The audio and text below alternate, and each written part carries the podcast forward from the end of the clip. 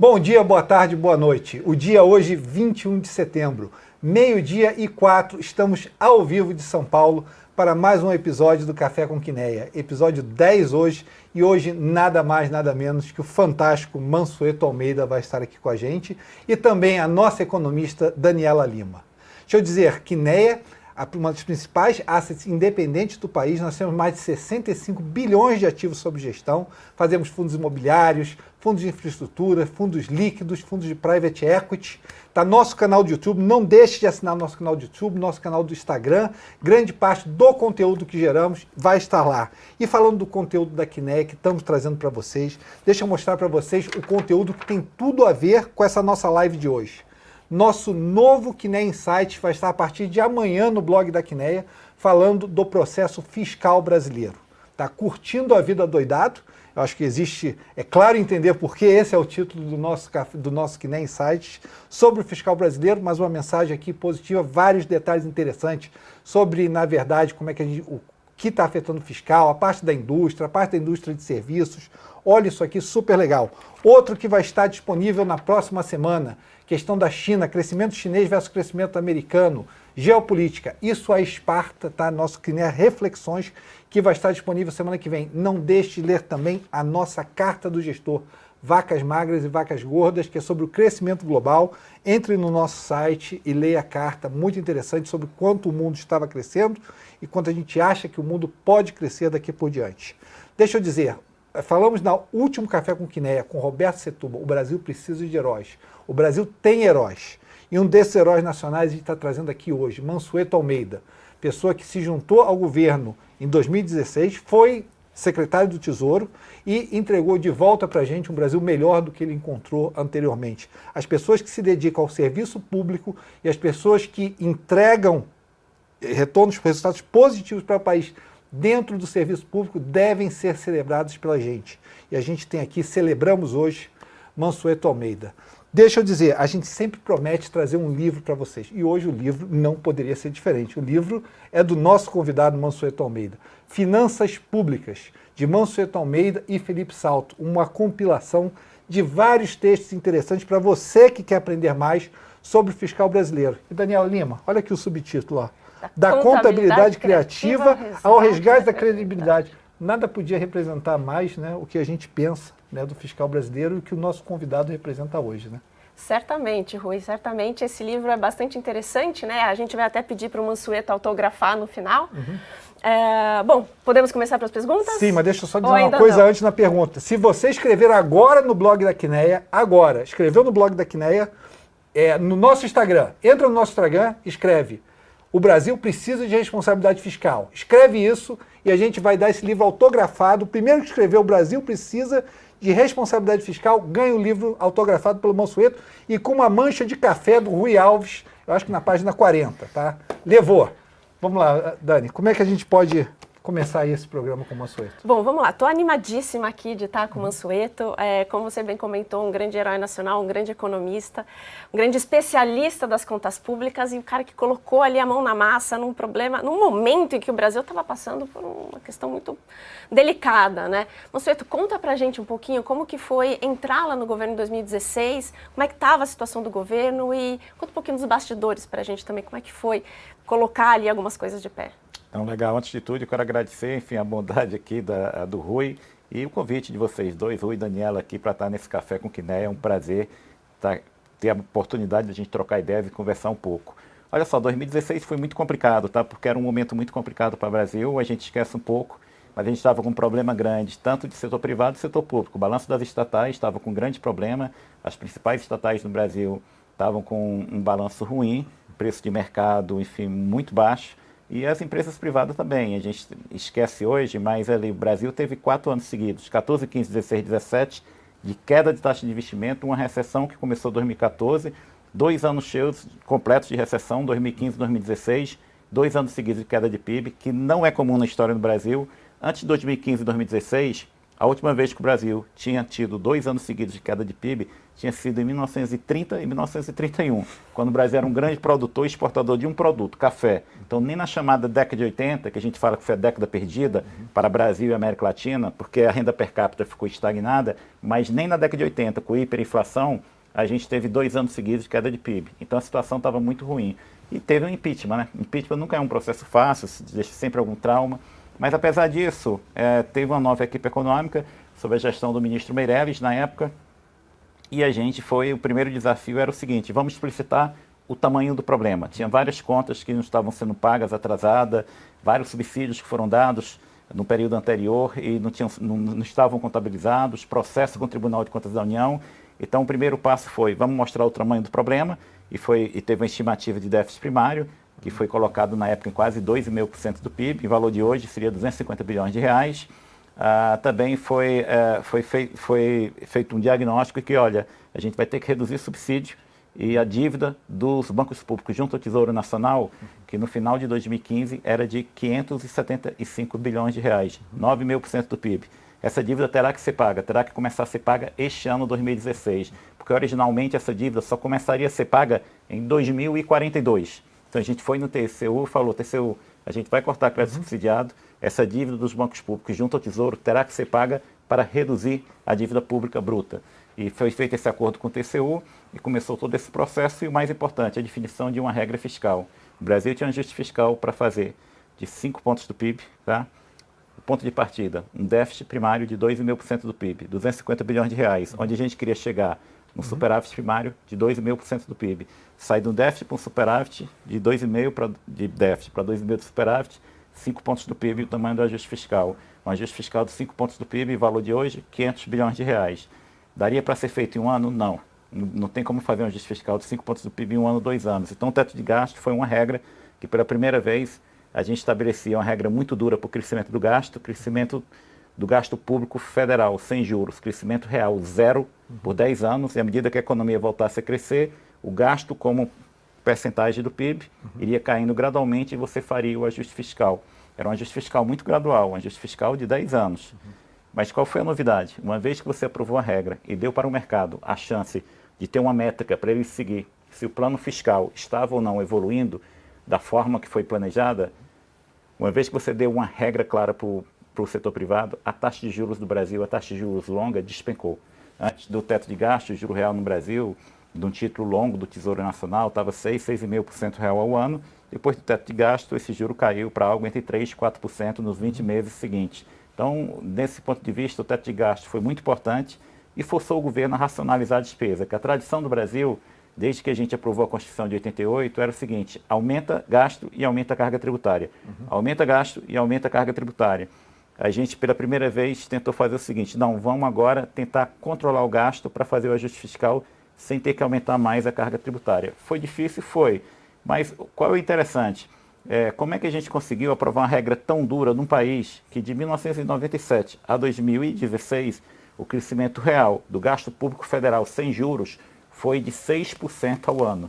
Ou seja, como a economia não crescia 6% ao ano, todos os anos o Estado ficava mais pesado. E você vem com a regra que fala daqui a, dos próximos 10 anos o crescimento real do gasto público federal será zero. Como é que a gente conseguiu aprovar isso? A gente mostrou os números.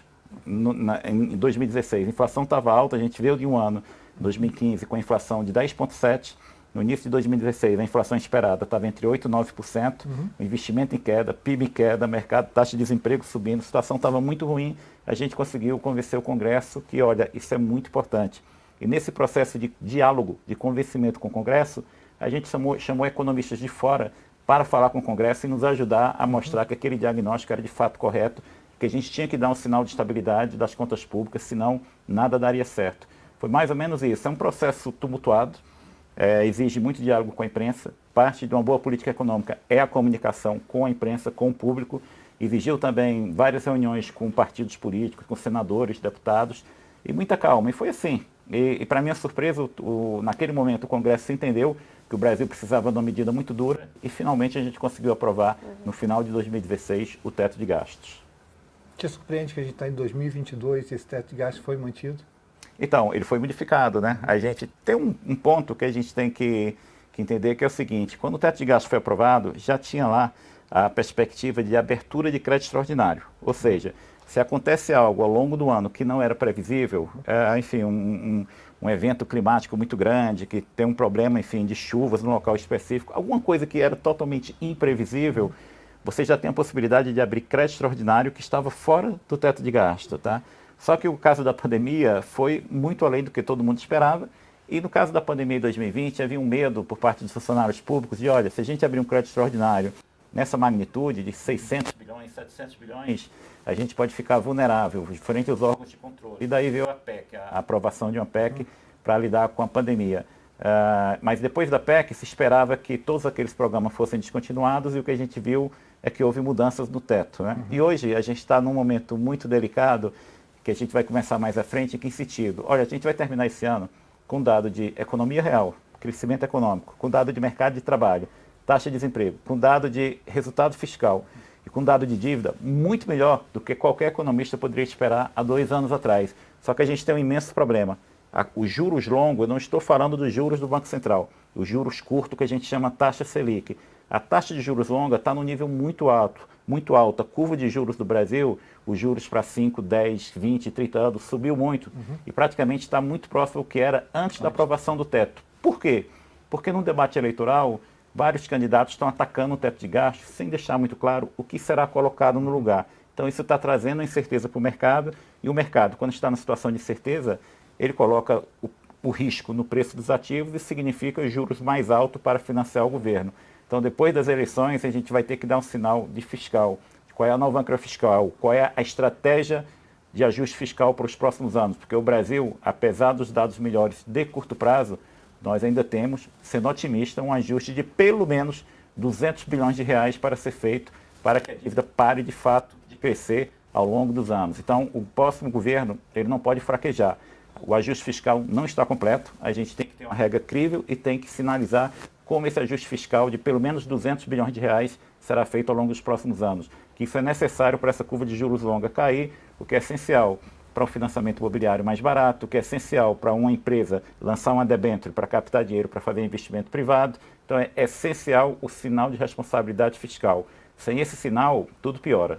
Achei muito interessante esse ponto que você colocou, Moceto, até antes da gente explorar é, as necessidades que a gente tem de ajuste fiscal, o ajuste fiscal que a gente precisa consolidar ainda não terminou, é, de a gente linkar a importância do ajuste fiscal, né? Porque todo mundo fala, ah, a gente precisa fazer o ajuste fiscal, a gente precisa fazer o ajuste fiscal, precisa ter responsabilidade fiscal e parece algo uh, que não está na vida, no dia a dia ali das pessoas, né?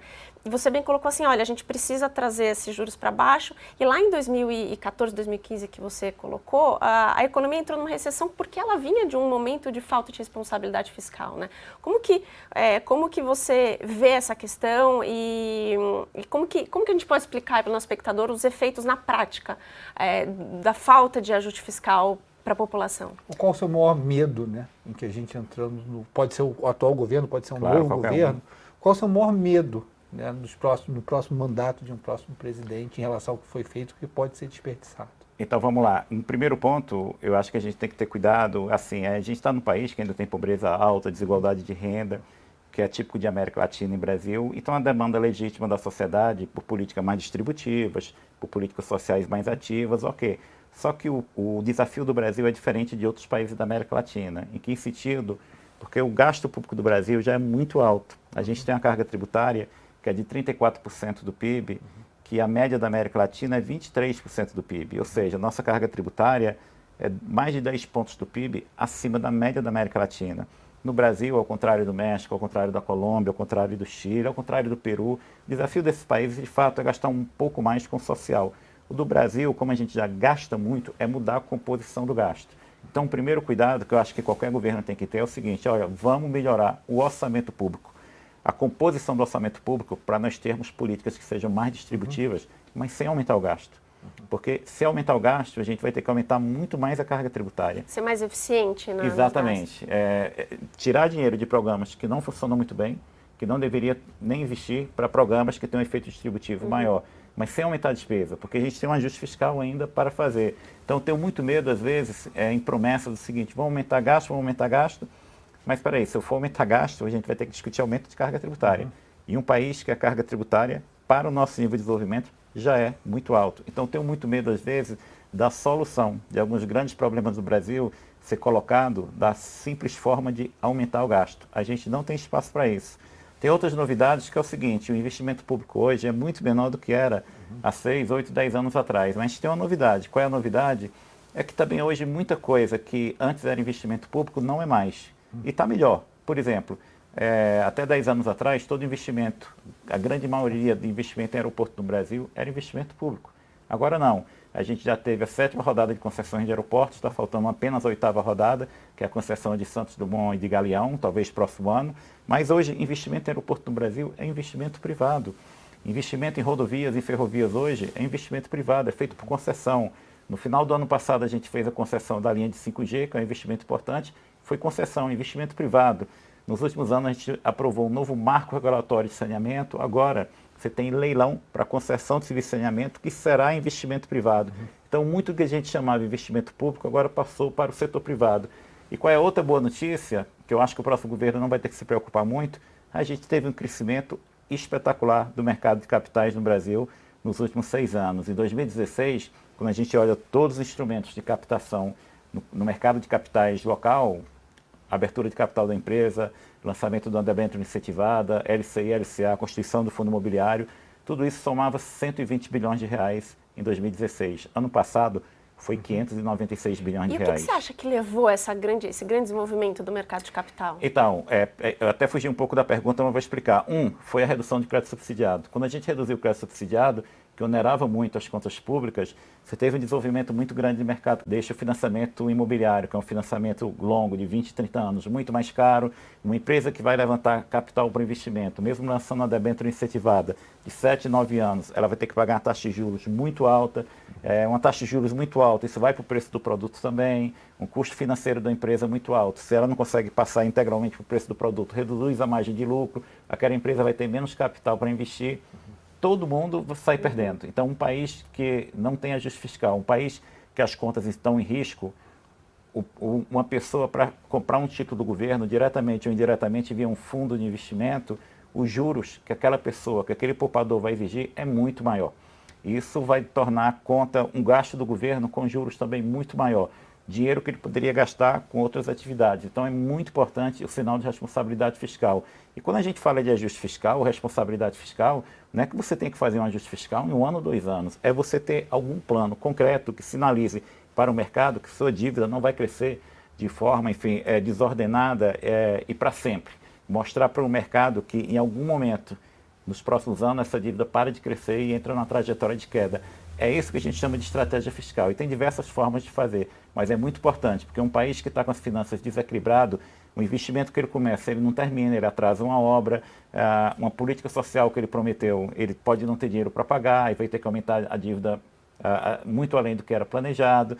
Muitas vezes um programa uh, de desenvolvimento do país, um programa de parceria público-privada, o parceiro privado não confia, então não vai participar de um leilão. Então, um país que as contas públicas não são confiáveis é um problema para todo mundo, em especial para o cidadão, porque tem outro efeito adverso. Quanto maior o risco, mais a, maior a perda de valor da moeda daquele país é, e logo é, inflação, né? maior a inflação. Então, assim, ter um, um, uma sinalização de ajuste fiscal é muito importante. E se a gente pensar é, que a gente, você falou, o teto de gás passou para ajuste, provavelmente vai passar para ajuste no próximo uhum. mandato. É, que tipo de ajustes você consideraria aceitável? Porque a gente fez essa conta internamente. Né? Que tipo de ajustes, até que nível, até que limite você consideraria aceitável a revisão desse teto de gastos? O que caberia além desse teto de gastos para um próximo mandato ou não? Ou, em outras palavras, se você hum. tivesse ali de novo, né, o que você recomendaria? Olha só, é, é, eu acho que uma, uma possibilidade, acho que tem várias, tem que se debater. Uma possibilidade seria assim, olha, é, a gente precisa garantir um Auxílio Brasil maior, então ó, precisa o déficit primário não pode ser muito alto, mesmo sendo início de governo. Eu acho que poderia, poderia fazer uma correção pequena, eu acho que eu não sou contra fazer uma correção pequena do que a gente chama do, do uh, enfim, do teto. Assim, olha, o teto nos garante que no próximo ano o crescimento da despesa pública federal nominal, sem juros, será de 100 bilhões de reais. Mas tem alguns programas muito importantes é, na área, enfim, é, na investimento público ligado mais à baixa renda, algumas coisas muito importantes Então seria interessante a gente ter um espaço adicional de 30, 40 bilhões ou 50 bilhões. Eu acho que seria factível, mas desde que tivesse a sinalização também é, de algum mecanismo de compensação. Por exemplo, o governo poderia falar o seguinte: olha, eu vou pedir 40, 50 bilhões fora do teto para início de um governo, mas depois eu volto a cumprir o teto, é, mas com, essa, com esse ponto de partida maior, mas a regra depois fica a mesma, mas esses 50 bilhões a mais que eu vou gastar, eu vou procurar é, compensar com um aumento de arrecadação. E quais seriam as formas de você compensar com aumento de arrecadação sem aumentar a carga tributária? Mexer em regime especial tributário. Tá? O Brasil tem muitos regimes especiais tributários, a gente perde muito recurso, então o governo poderia tentar fazer uma compensação de tal forma que a gente começasse o próximo governo ainda com resultado primário positivo ou próximo de zero. Que hoje as projeções é que no próximo ano a gente tenha déficit primário. Déficit primário é receita menos despesa, sem incluir a conta de juros. E quando tem déficit primário, a dívida cresce. Então, a, a gente está saindo de, de, de, três anos difíceis, mas a surpresa é que depois de um déficit primário recorde em 2020, uhum. de 700 bilhões de reais, recorde histórico, uhum. 10% do PIB, a gente teve ano passado superávit primário uhum. de 65 bilhões de reais e vamos ter esse ano um outro superávit primário acima de 120 bilhões. Muito bom. Qual é o problema? É que quando a gente olha para frente, o déficit primário vai voltar. E essa sinalização é ruim. Então, quer mexer no teto, quer ter um espaço adicional de 40, 50 bilhões, coloca no lugar, um, alguma forma de compensação para isso não se transformar no aumento do buraco fiscal, do déficit. Segundo, mostra qual é a sua estratégia fiscal e equilíbrio fiscal ao longo dos próximos anos. Qual será a nova regra que a gente possa enxergar que, pelo menos até o final do próximo governo, a gente pelo menos consegue, não é fazer com que a dívida caia, pelo menos que a dívida pública se estabilize, ela pare de crescer. Eu acho que isso é, é importantíssimo. Qual será essa nova regra fiscal? Vai ser o quê? Vai ser só uma correção da base do teto e depois o teto continua inalterado? Ou o teto vai ser o, o, inflação mais metade do crescimento do PIB do ano anterior? Tem que simular e ver qual é a regra adequada e conversar com o setor privado. Agora, é importantíssimo essa sinalização fiscal e a gente tem que ter em mente uma coisa. Se a gente flexibilizar muito o controle da despesa, a gente vai ter que olhar para a carga tributária e ninguém quer isso. Uhum.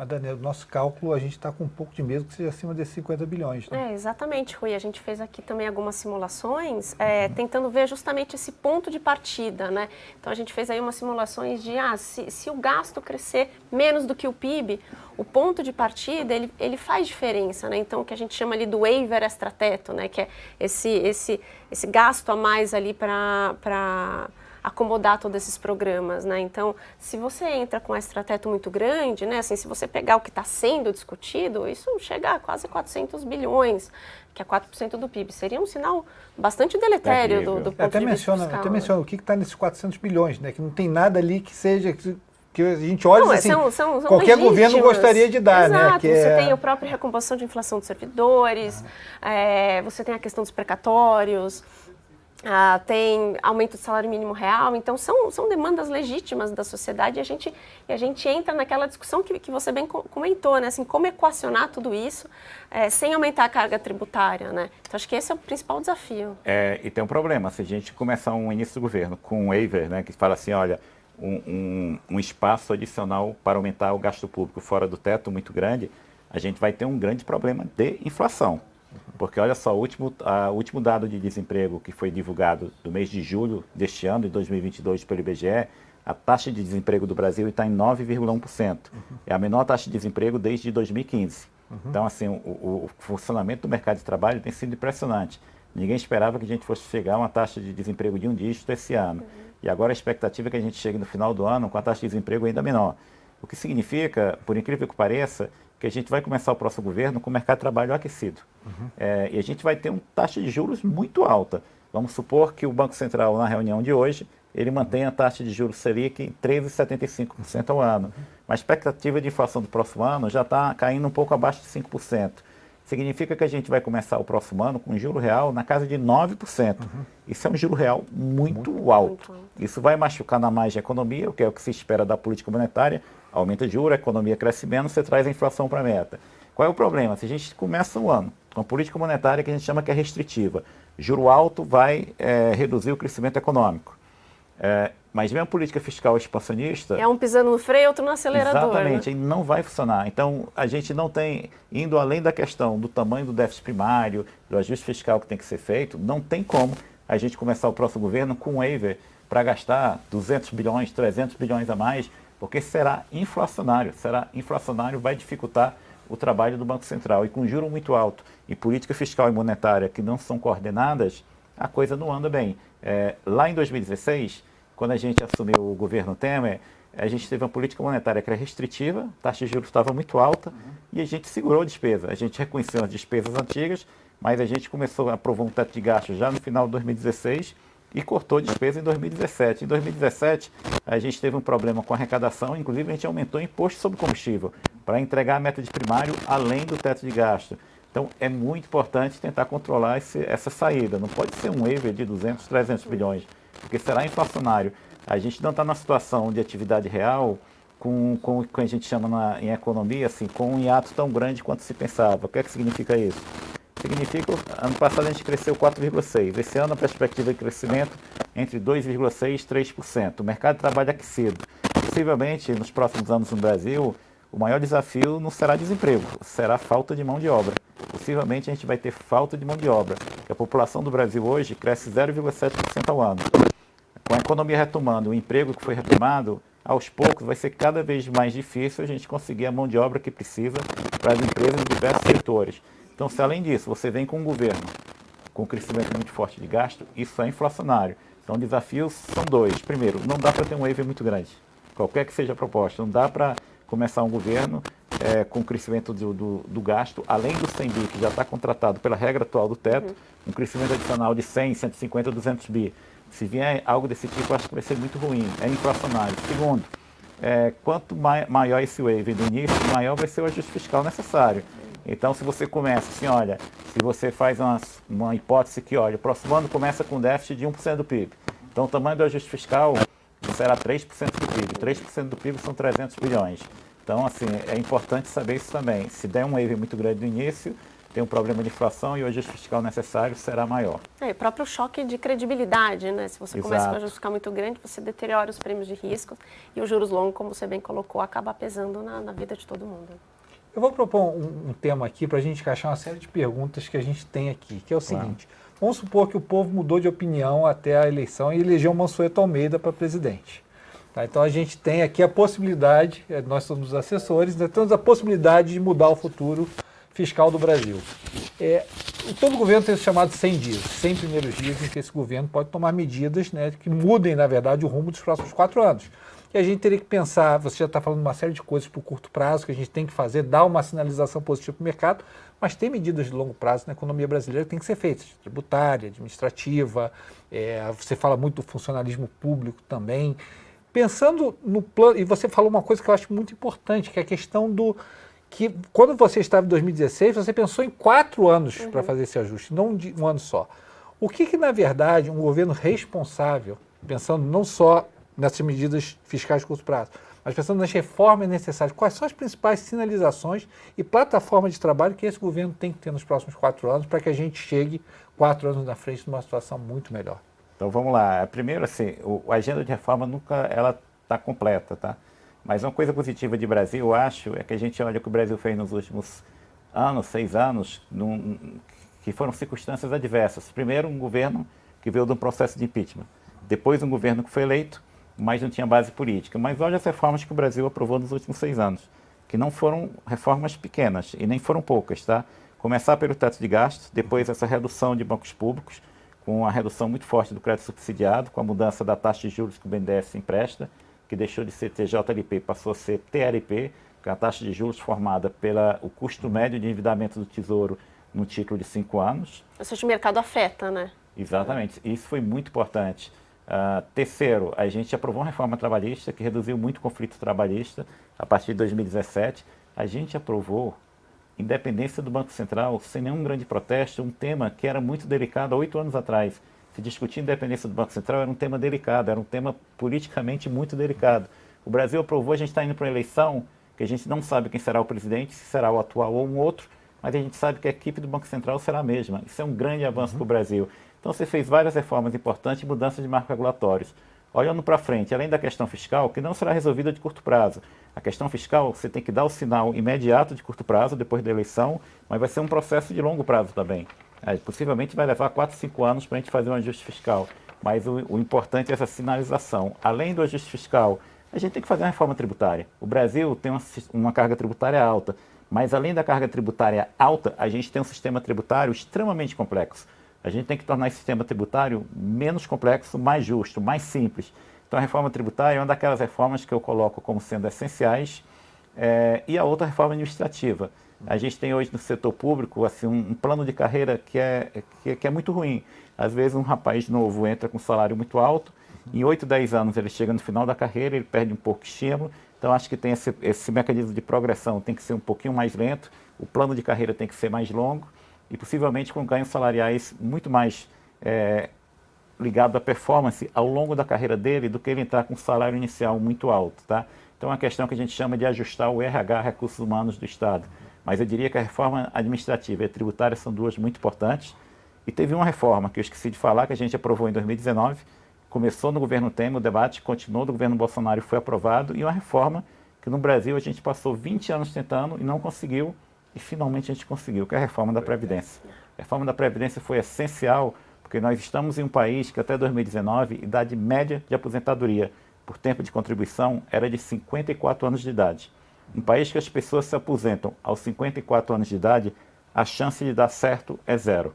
E finalmente, depois de 20 anos tentando, a gente conseguiu aprovar a reforma da Previdência e a população começou a entender a necessidade de reajustar, de reformar a Previdência. Dito isso, se bem explicado para a população, por um debate transparente, aberto, as pessoas vão entender a necessidade de uma reforma tributária, de uma reforma administrativa, tem que explicar. Novamente, me impressiona que no início de um governo sem base política, a gente conseguiu aprovar a reforma da Previdência, que foi uma reforma importante que a gente vinha tentando aprovar em 20 anos e não conseguia. E não é reforma fácil em nenhum país do mundo. Na França, uhum. o presidente Macron, que foi reeleito agora, tentou aprovar a reforma da Previdência, estabelecendo idade mínima de aposentadoria igual a do Brasil, e não conseguiu. Agora ele foi reeleito, mas não tem a maioria do Congresso, será difícil a França fazer a reforma da Previdência que necessita. E sabe um caso interessante? O que a gente gasta com Previdência hoje é igual à França. E a França tem, tem a, a, população idosa da França. Em relação à população de 20 a 64 anos, a percentagem de pessoas idosas na França é três vezes maior que o Brasil.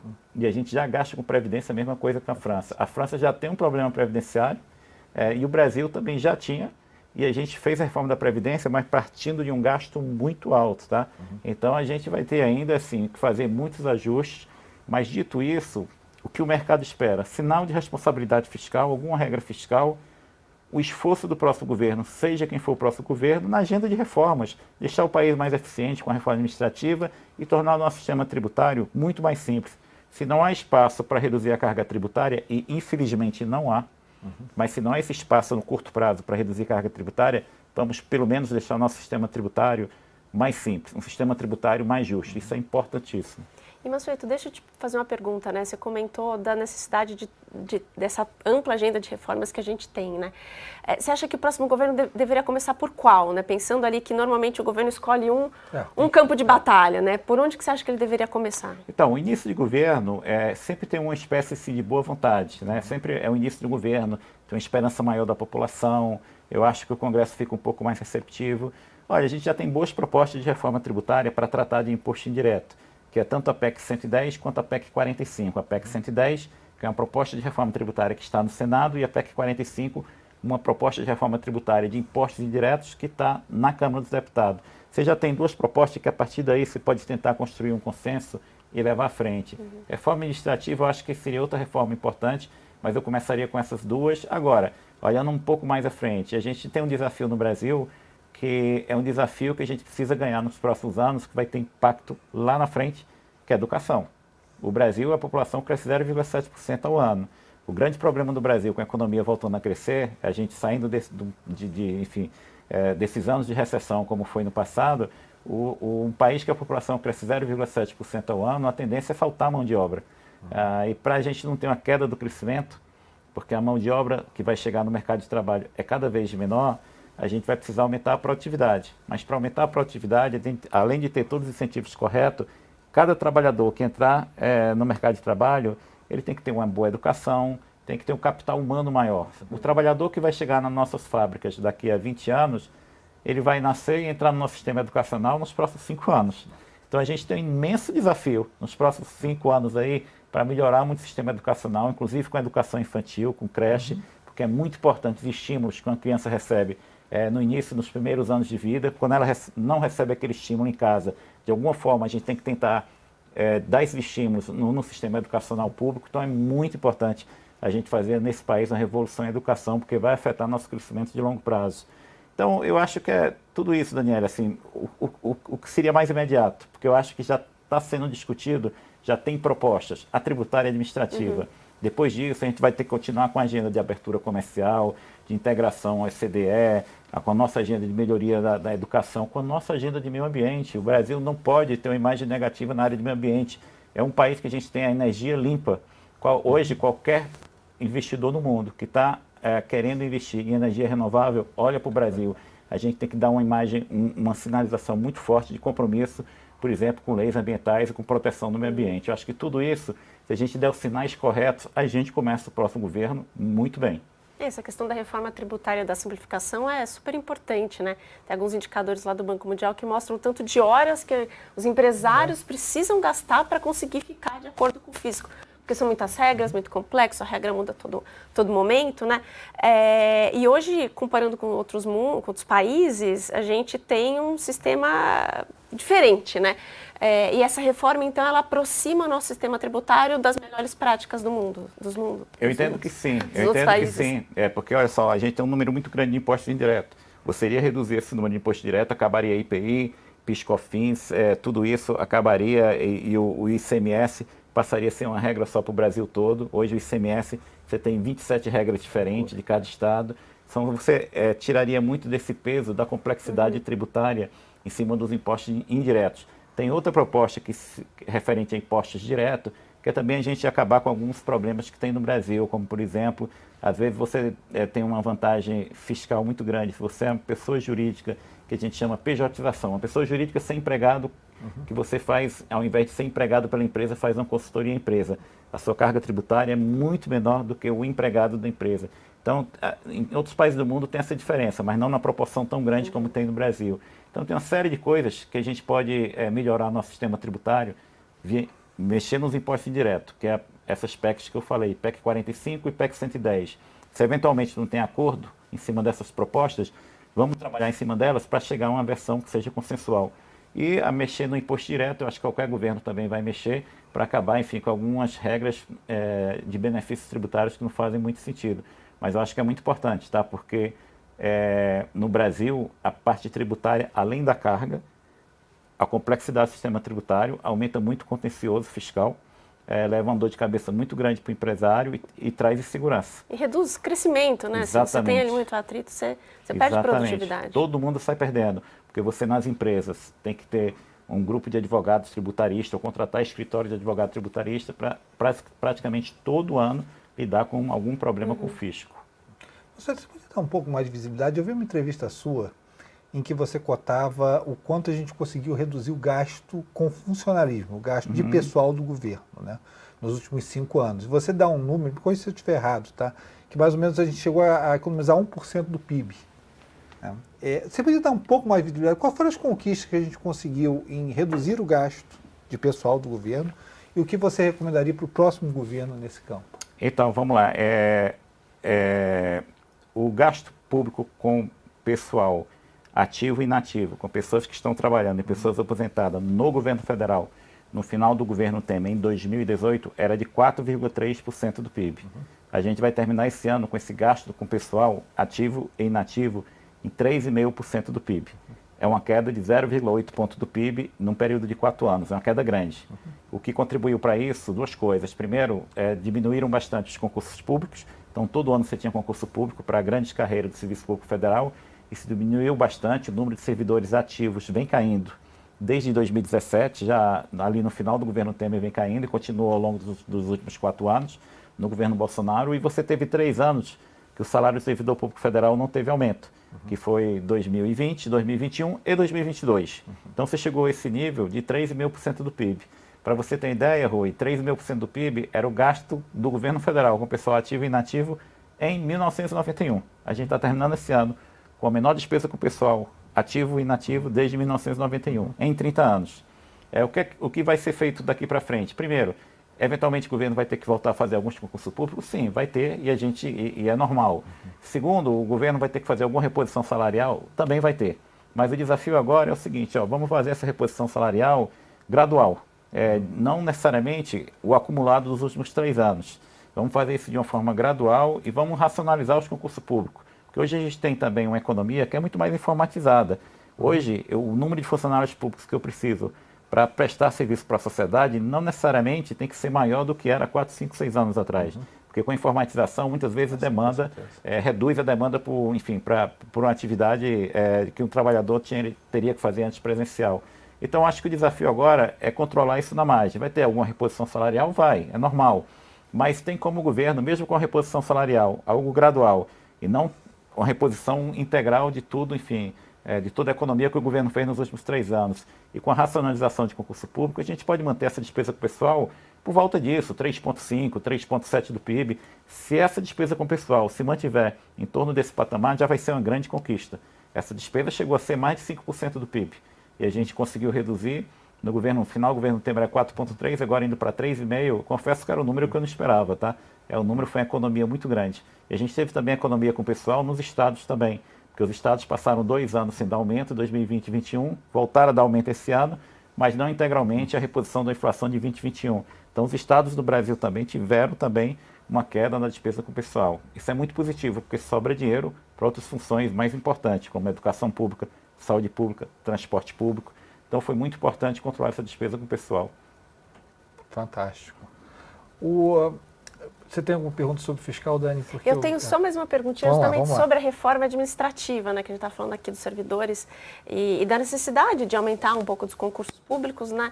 E, e como encaixar isso, então, justamente na reforma administrativa, em, em toda a reformulação que você estava sugerindo do, do, dos servidores? Então, mas é, são coisas compatíveis, porque olha só, um dos problemas que a gente tem hoje é, no modelo de contratação do serviço público é que é, o salário inicial, às vezes para um jovem que recém saiu da da faculdade, às vezes é o primeiro emprego da vida dele. O salário inicial é muito alto, você tem diversos planos de carreira, você tem um plano de carreira para um, a área de planejamento do governo federal, tem outro plano de carreira para o Banco Central, tem outro plano de carreira para advogado geral da para Advocacia Geral da União, tem outro plano de carreira para Procuradoria Geral da Fazenda. Você tem assim diversos planos de carreira, não precisaria ter tantos planos de carreira. Você poderia fazer um concurso é, para advogado, esse advogado poderia ser alocado uhum. em qualquer lugar. Então, necessariamente, não seria uma carreira específica. Eu acho que o número de carreiras é excessivo, você poderia padronizar mais, reduzir o número de carreiras. Segundo, é isso, é, você tem que premiar o bom funcionário. Um bom funcionário que entrega, um bom funcionário público dedicado, é até injusto que ele não seja premiado. Só que essa premiação você não faz dando um salário inicial muito alto para todo mundo. O salário inicial do governo federal em relação ao setor privado é alto, não necessariamente o salário final, mas você tem que construir um plano de carreira de, de tal forma que a pessoa só consiga é, chegar no final da carreira é, tendo performance, entregando o que se espera, seja um, que ele seja um funcionário público produtivo. Uhum.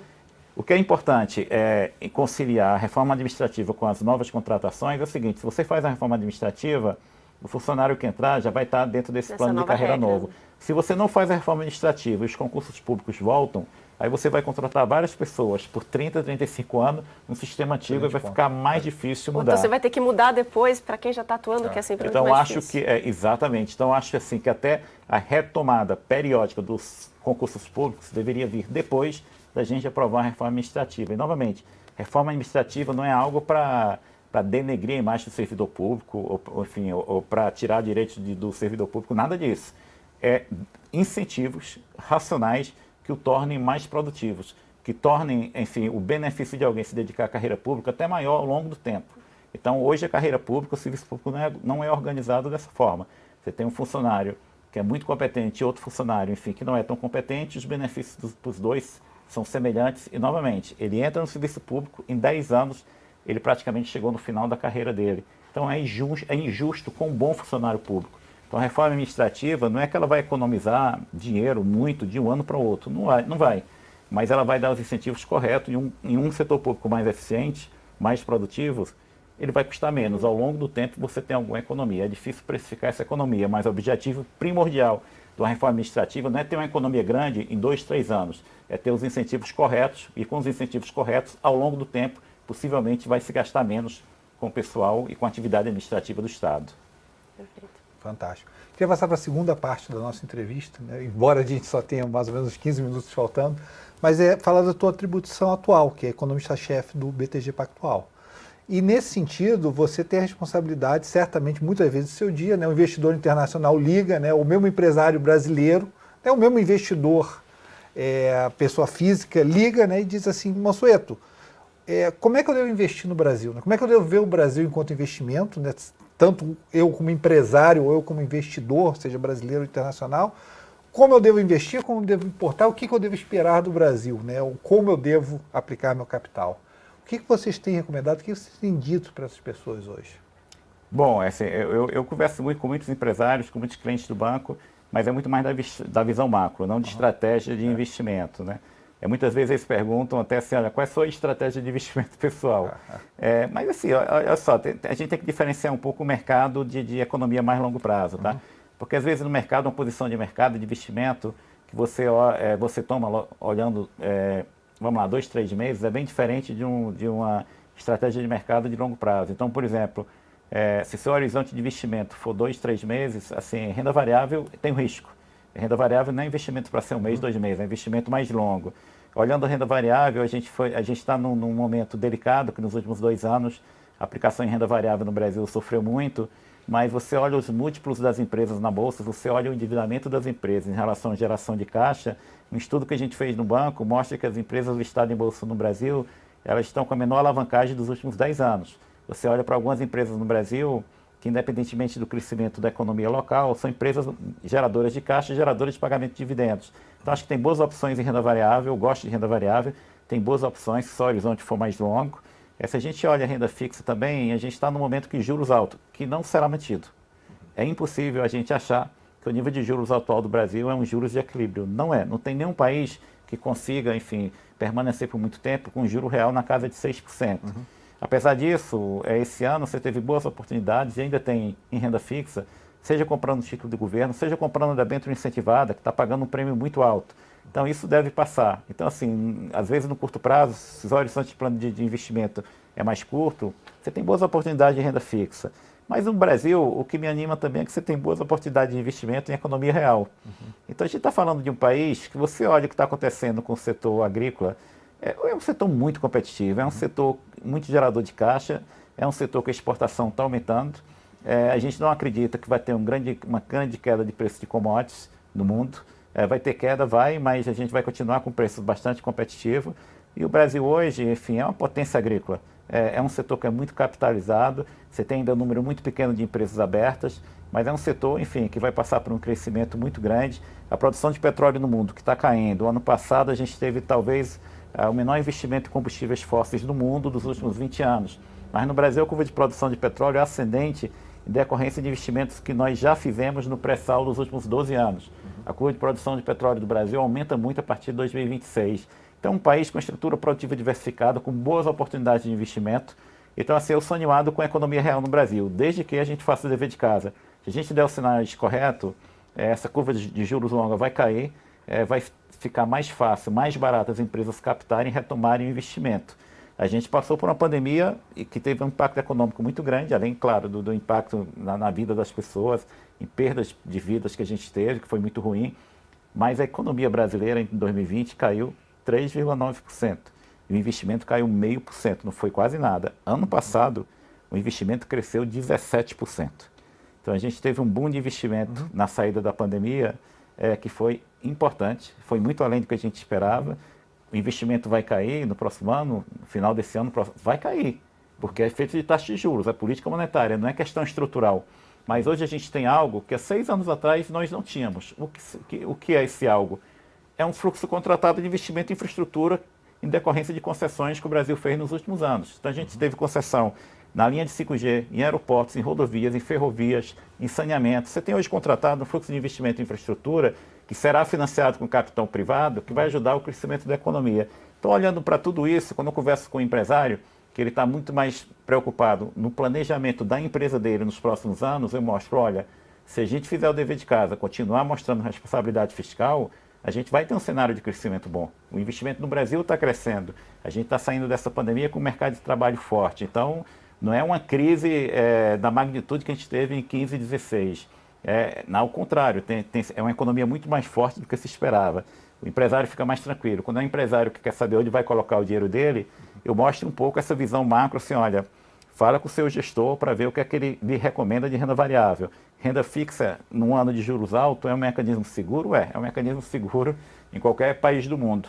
Mas assim, é, é, não está um momento ruim de mercado não, tá? A gente teve um mercado ruim, teve, o setor externo está muito ruim, com muita volatilidade, é, muita volatilidade no câmbio, mas olha só, até quando a gente fala em câmbio, quando você conversa com qualquer economista e pergunta para ele, olha, o que, é que vai acontecer com a taxa de câmbio do Brasil nos próximos dois, três anos? Quase todos esperam que a taxa de câmbio fique constante ou que o real se valorize. Uhum. Porque as condições econômicas do Brasil hoje, é, tanto de balanço de pagamento, troca com o resto do mundo, quanto de estoque, dívida externa e reservas, é muito positiva. Só para a gente lembrar, só para a gente lembrar, Brasil, 80% da exportação é commodities, 54% são quatro produtos, petróleo, carne, minério de ferro e soja. Uhum. O preço desses produtos aumentou. Ano passado, 2021, a gente teve um saldo da balança comercial de 60 bilhões de dólares, uhum. recorde histórico. Esse ano, a mesma coisa.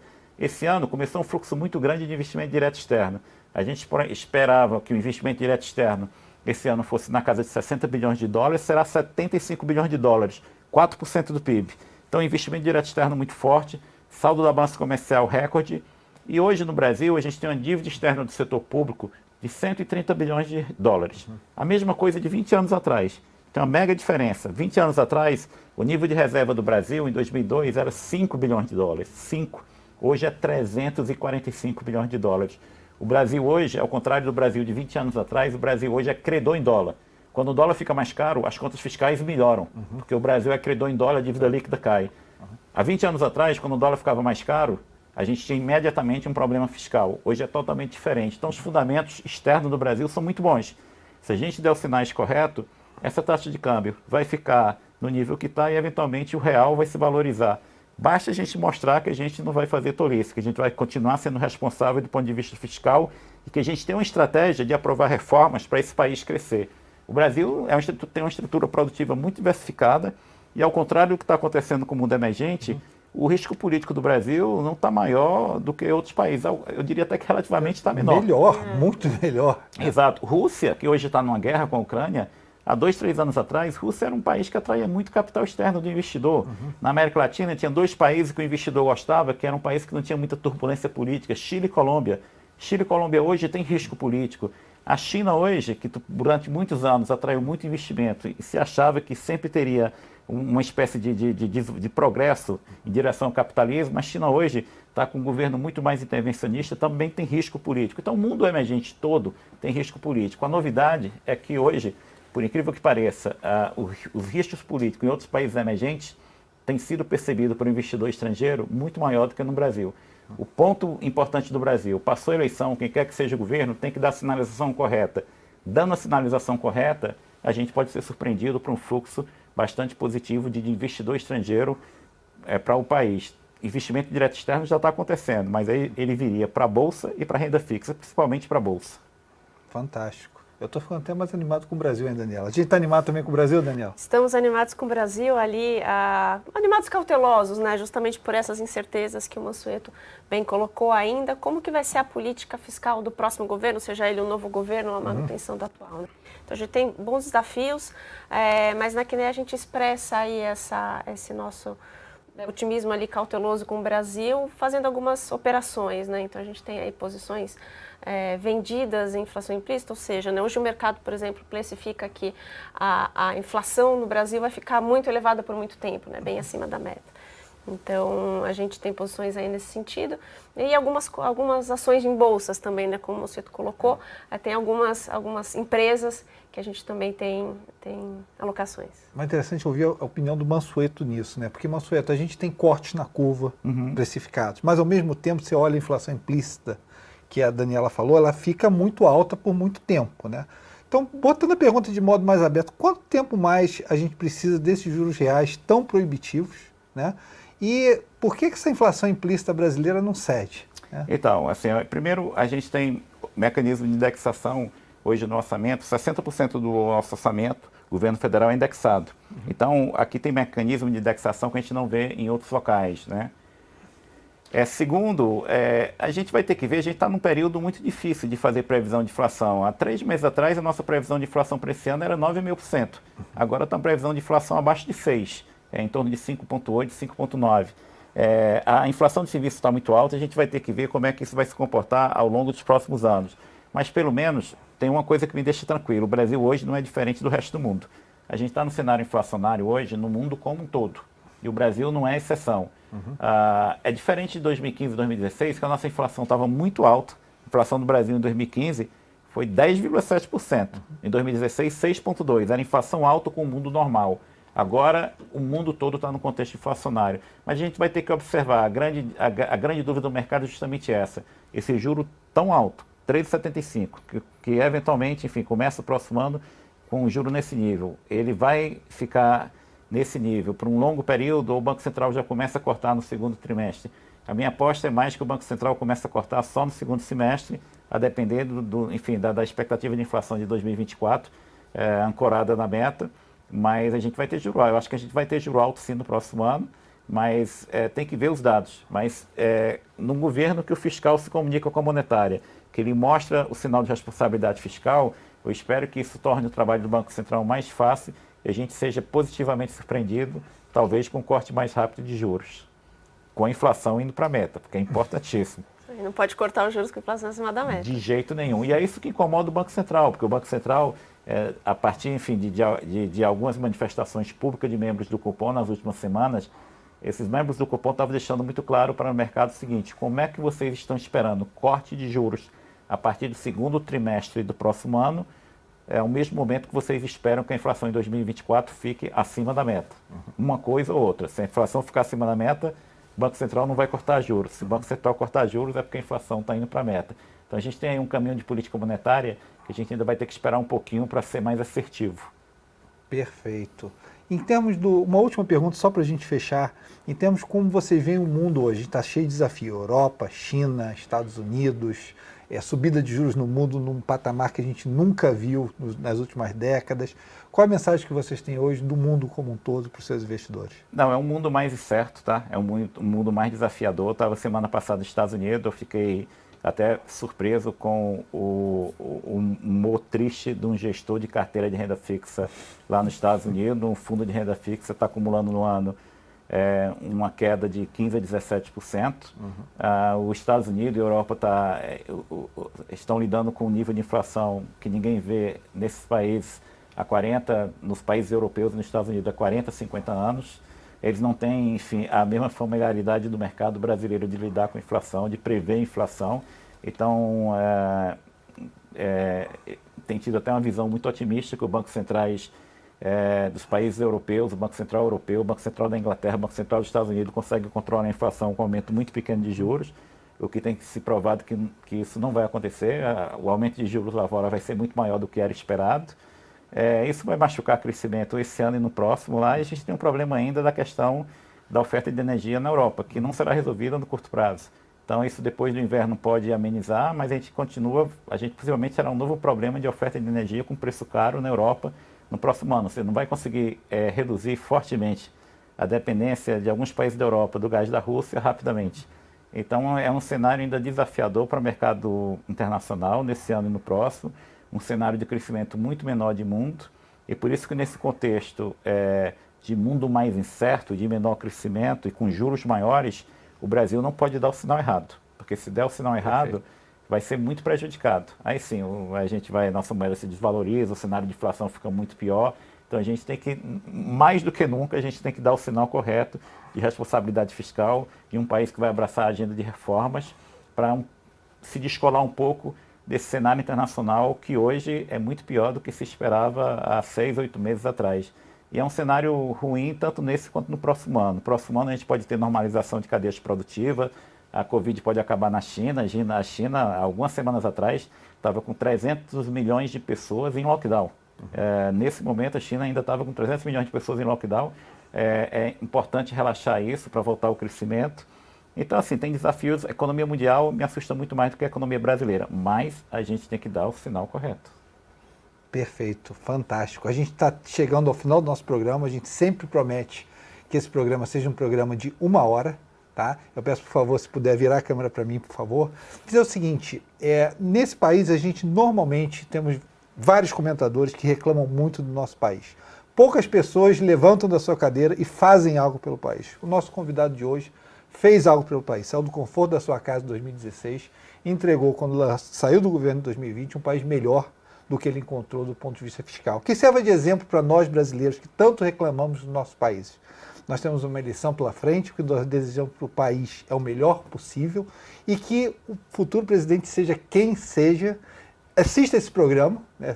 a gente espera que ele assista esse programa e traga né, e possa executar alguns dos conselhos fiscais que foram aqui dados do, dos maiores especialistas em finanças públicas do nosso país.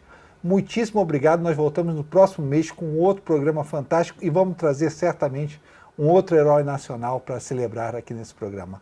Muitíssimo obrigado e até o próximo programa.